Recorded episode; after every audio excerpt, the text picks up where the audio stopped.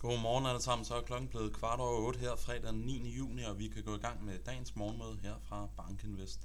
Lad os gå direkte ud i det og hoppe til slide nummer to. Hvilke temaer var det, der dominerede de finansielle markeder i går?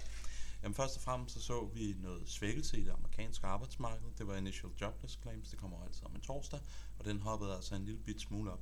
Vi ser nu initial jobless claims være på de højeste niveauer siden 2021, hvor vi var på vej ned, efter den jo havde ligget markant højere end hvad det gør nu, op igennem 2020, efter vi kom ud af coronakrisen. Men i hvert fald en indikation på, at vi begynder at se noget svækkelse i det amerikanske arbejdsmarked. De store øh, big tech-aktier i USA, Fangman, også øh, uh, kært barn, mange navne, de kom tilbage og havde en rigtig, rigtig god dag i går. I særdeleshed Nvidia steg meget kraftigt, og det var altså med til at trække Nasdaq-indekset op.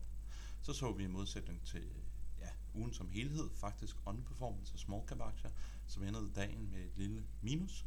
Vi så, at lange renter i Tyskland, de faldt relativt kraftigt, og endelig, og det kommer jeg også til at gå igennem i den her præsentation, så ser vi et meget, meget kraftigt skift i sentimentet blandt de private investorer i USA. Nu fik vi den her AAII-reading ud fra øh, sidste uge, og der kan vi altså se, at private investorer, de er nu gået hen og blevet bullish, og det er altså for første gang sådan for alvor siden starten af 2022. Men med disse ord, så kan vi gå til slide nummer 3, udviklingen på S&P 500. Nu handler vi 42,94. Det er næsten et niveau, der overstiger det, som vi oplevede den 16. august 2022. Og det er altså, øh, går vi igennem det, jamen så skal vi altså yderligere op og finde de niveauer, som vi havde i marts 2022. Det kan også konstateres, at vi nu er inde i et bullmarked, og men det er en lidt uh, tilfældig definition, men amerikanske S&P 500, det er altså nu steget med 20% siden bunden i oktober. Så det er altså et rigtig, rigtig stærkt arbejde, eller aktiemarked, som vi er vidne til i øjeblikket.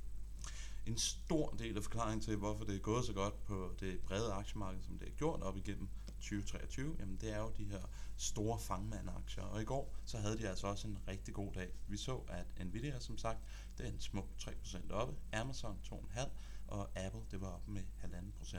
Så generelt, så var det altså rigtig flot performance for de her store fangmandaktier.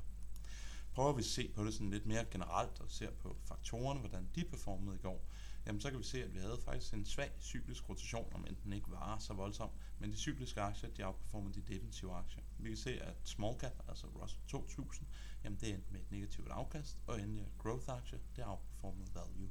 Så generelt så var der altså en positiv dag, ikke bare på det aggregerede aktiemarked, men også når man dykker lidt ned under overfladen. Noget andet, som er værd at konstatere, det er, at bredden i det her rally, som vi ser i øjeblikket, den er stigende. Og det jeg viser her, det er andelen af selskaber i S&P 500, som handler over deres 200 dage glidende gennemsnit. Og selvom at vi har haft et aggregeret indeks, som i den grad har ligget meget højt i forhold til glidende gennemsnit og igennem længere tid, så har det faktisk været relativt få virksomheder, som isoleret set har handlet over deres 200 dage glidende gennemsnit.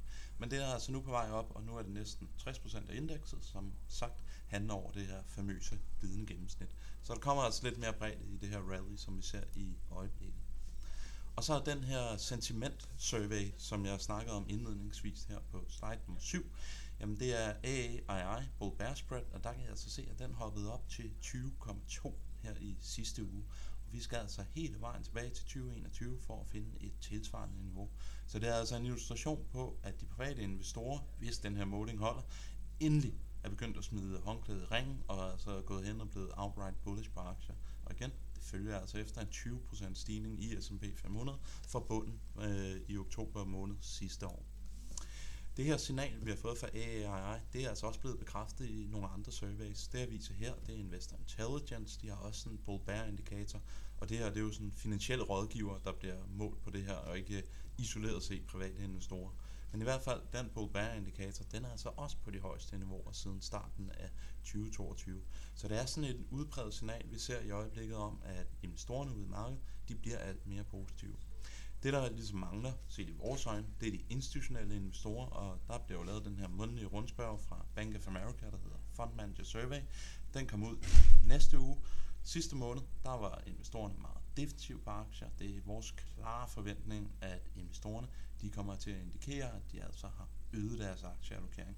Men når den kommer ud næste uge, så lover jeg at gå den igennem lidt i detalje, og så ser vi også om de institutionelle investorer begynder at være lige så positive på aktiemarkedet, som det private investorer er i øjeblikket.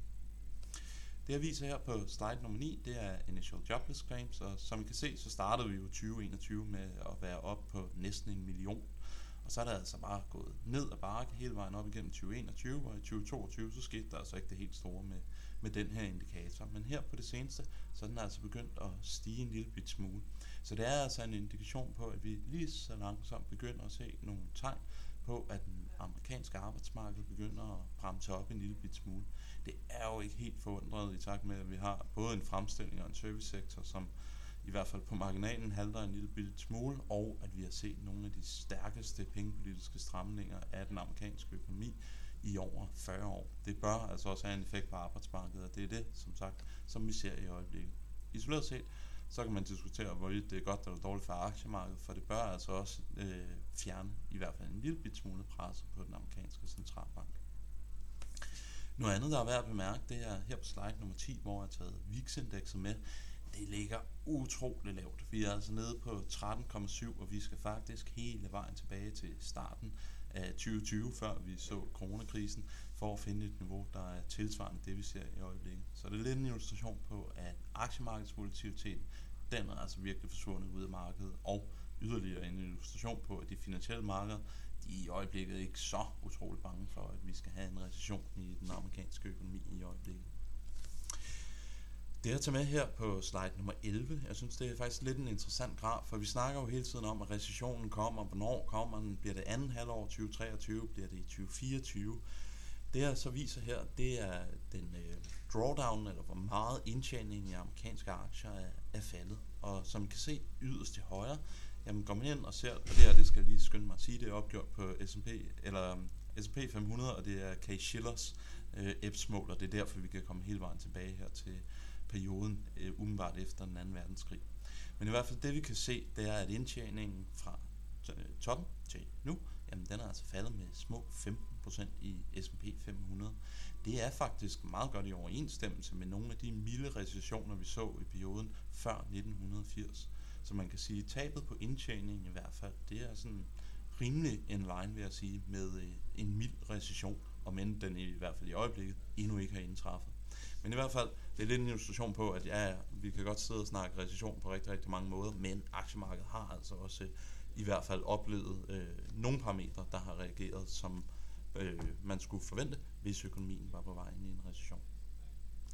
Og så den sidste graf, jeg har taget med her, jamen det er gaslagerne i Europa, det er jo noget, vi ikke rigtig snakker om så meget mere.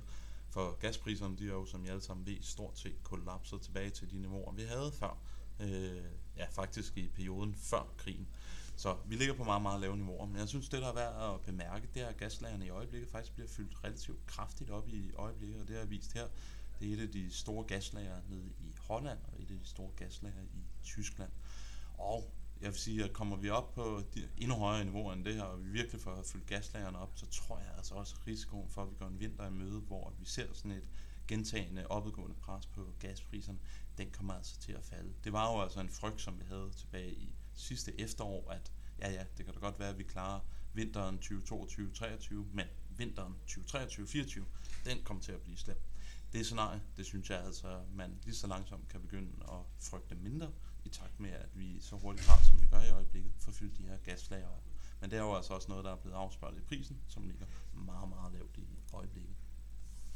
Markederne for morgenstunden. Øh, først og fremmest så kan vi konstatere, at de asiatiske markeder, det følger det amerikanske aktiemarked. Vi ser faktisk ret pæne stigninger øh, i Asien her for morgenstunden. Vi får Fed og ECB næste uge, og så endelig får vi en uge, hvor der sker lidt mere på de finansielle markeder, end hvad der er sket i denne her uge. Så får vi også amerikansk inflation. Det bliver jo også meget interessant at følge det. Endelig så kan vi konstatere, at de amerikanske aktiefutures, det ligger svagt i minus her fra morgenstunden. Men med disse ord, så ønsker jeg jer alle sammen en rigtig god fredag og en rigtig god weekend, og vi høres ved på mandag. Hej!